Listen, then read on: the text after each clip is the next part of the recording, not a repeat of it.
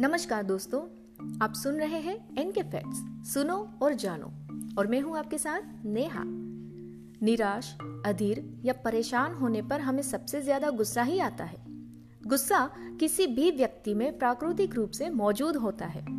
कभी कभी गुस्सा किसी खास परिस्थिति को लेकर भी आ सकता है। ऐसे में हमें गुस्से पर काबू करना बेहद ज़रूरी होता है, नहीं तो इसका नकारात्मक असर पड़ सकता है। वहीं लगातार क्रोध को दबाना भी सेहत के लिए नुकसानदायक हो सकता है। वैसे, क्रोध हम सभी के जीवन का एक हिस्सा है। कई बार हम सभी अपने आसपास घट रही घटनाओं की वजह से या तो अपने अनुकूल वातावरण न होने के कारण भी क्रोधित हो जाते हैं। ऐसे में, आज हम जानेंगे क्रोध या गुस्से से जुड़े कुछ महत्वपूर्ण तथ्य, जो हमें जानने ज़रूरी होंगे। Fact number one. गुस्सा एक तरह से अपनी भावना को व्यक्त करने का तरीका है। गुस्सा आने पर आप खुद को दुखी या कभी कभी असहाय भी महसूस कर सकते हैं। ऐसे में अपने गुस्से का कारण समझे, अपनी परेशानी अपने किसी प्रियजनों के साथ साझा करें, क्योंकि ऐसा करने से आप अच्छा महसूस करेंगे और आपका गुस्सा भी जल्दी ही शांत होगा। फैक्ट नंबर टू, गुस्सा करना, ये वैसे देखा जाए तो दर्द के विरुद्ध प्राकृतिक बचाव है। इसका अर्थ ये निकलता है कि लोग अक्सर दर्द से बचने के लिए क्रोध करते हैं। वैसे ही, क्या आप जानते हैं कि क्रोध ईमानदारी से जुड़े मस्तिष्क के क्षेत्र को जागरूक करता है, जिससे सच्चाई सामने आती है? Fact number three. गुस्से को पहचानने की ज़रूरत है। लोगों को टाइप ए और टाइप बी पर्सनालिटी के आधार पर पहचानें।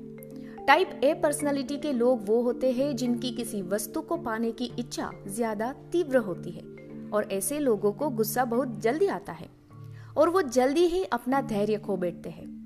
वैसे, कुछ स्थितियाँ जैसे कि एडीडी यानी एडिशन डेफिसिट डिसऑर्डर की वजह से भी लोग चिड़चिड़े और गुस्सेल हो जाते हैं। वहीं कभी कभी हार्मोनल असंतुलन और हृदय रोगों की वजह से भी लोग अपने गुस्से पर काबू नहीं रख पाते। फैक्ट नंबर फोर आप दूसरे लोगों का ध्यान अपने गुस्से की वजह से आकर्षित तो कर सकते हैं, लेकिन ये तरीका बिल्कुल सही नहीं है। हाँ परिस्थिति के अनुसार ये एक उपयोगी रणनीति हो सकती है, पर आप हमेशा ही अपनी इस रणनीति में सफल हो, ये ज़रूरी नहीं। Fact number five. क्रोध को सामान्यतः स्वस्थ मानवीय भावना के रूप में परिभाषित किया जाता है। क्रोध बढ़ने पर। अगर आप इसे तुरंत ही शांत कर सके या तो समाप्त कर सके तो ठीक रहता है। लेकिन वही जब क्रोध बेकाबू हो जाता है तो जीवन के सभी क्षेत्रों में समस्याएँ जन्म लेने लगती है। या कहें शारीरिक, मानसिक, भावनात्मक और सामाजिक।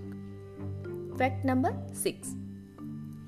आपको जानकर आश्चर्य होगा कि क्रोध सामान्यतः सामना करो या भागो, इस प्रतिक्रिया को सक्रिय करता है। मुख्य रूप से हृदय गति, रक्तचाप और तनाव के स्तर में वृद्धि का कारण बनता है। साथ ही, सांस लेने की दर भी बढ़ जाती है।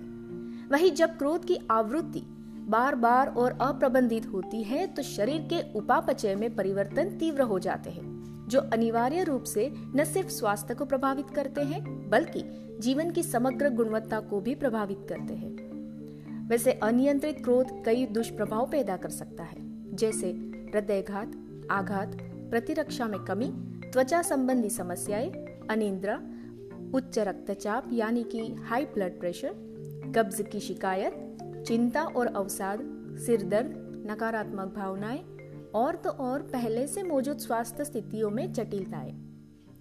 फैक्ट नंबर सेवन अगर आपको लगता है कि आपका गुस्सा आप पर हावी हो रहा है तो किसी भी प्रकार का व्यायाम जैसे कि दौड़, साइकिलिंग, योग, martial arts, swimming, dancing, boxing, ध्यान लगाकर या किसी अन्य प्रकार का व्यायाम नियमित रूप से प्रतिदिन करें। यही शारीरिक गतिविधि आपके मन में उत्पन्न होने वाले तनाव को कम करता है। Fact number eight. गुस्से की वजह से भेदभाव होने के साथ साथ आप अपने करीबियों से भी अलग हो सकते हैं। इसीलिए अपनी बोलचाल की भाषा में शांति रखें। गुस्से की भावना किसी कारणवश ही आती है। लेकिन इसे समझना बेहद ज़रूरी है कि आखिर गुस्सा किस बात को लेकर आया और फिर इसे सुलझाना बहुत आसान होता है। Fact number nine. गुस्सा आने पर उस दौरान शारीरिक बदलाव महसूस किया जा सकता है, जैसे शरीर का सख्त होना या हाथ पैर कांपना आदि। वैसे मनोवैज्ञानिकों के अनुसार अगर आप क्रोध की स्थिति में नहीं फंसना चाहते तो अपना पूरा ध्यान केंद्रित रखें और ऐसी किसी बातों में न उलझे जिनमें नकारात्मक विचार हो।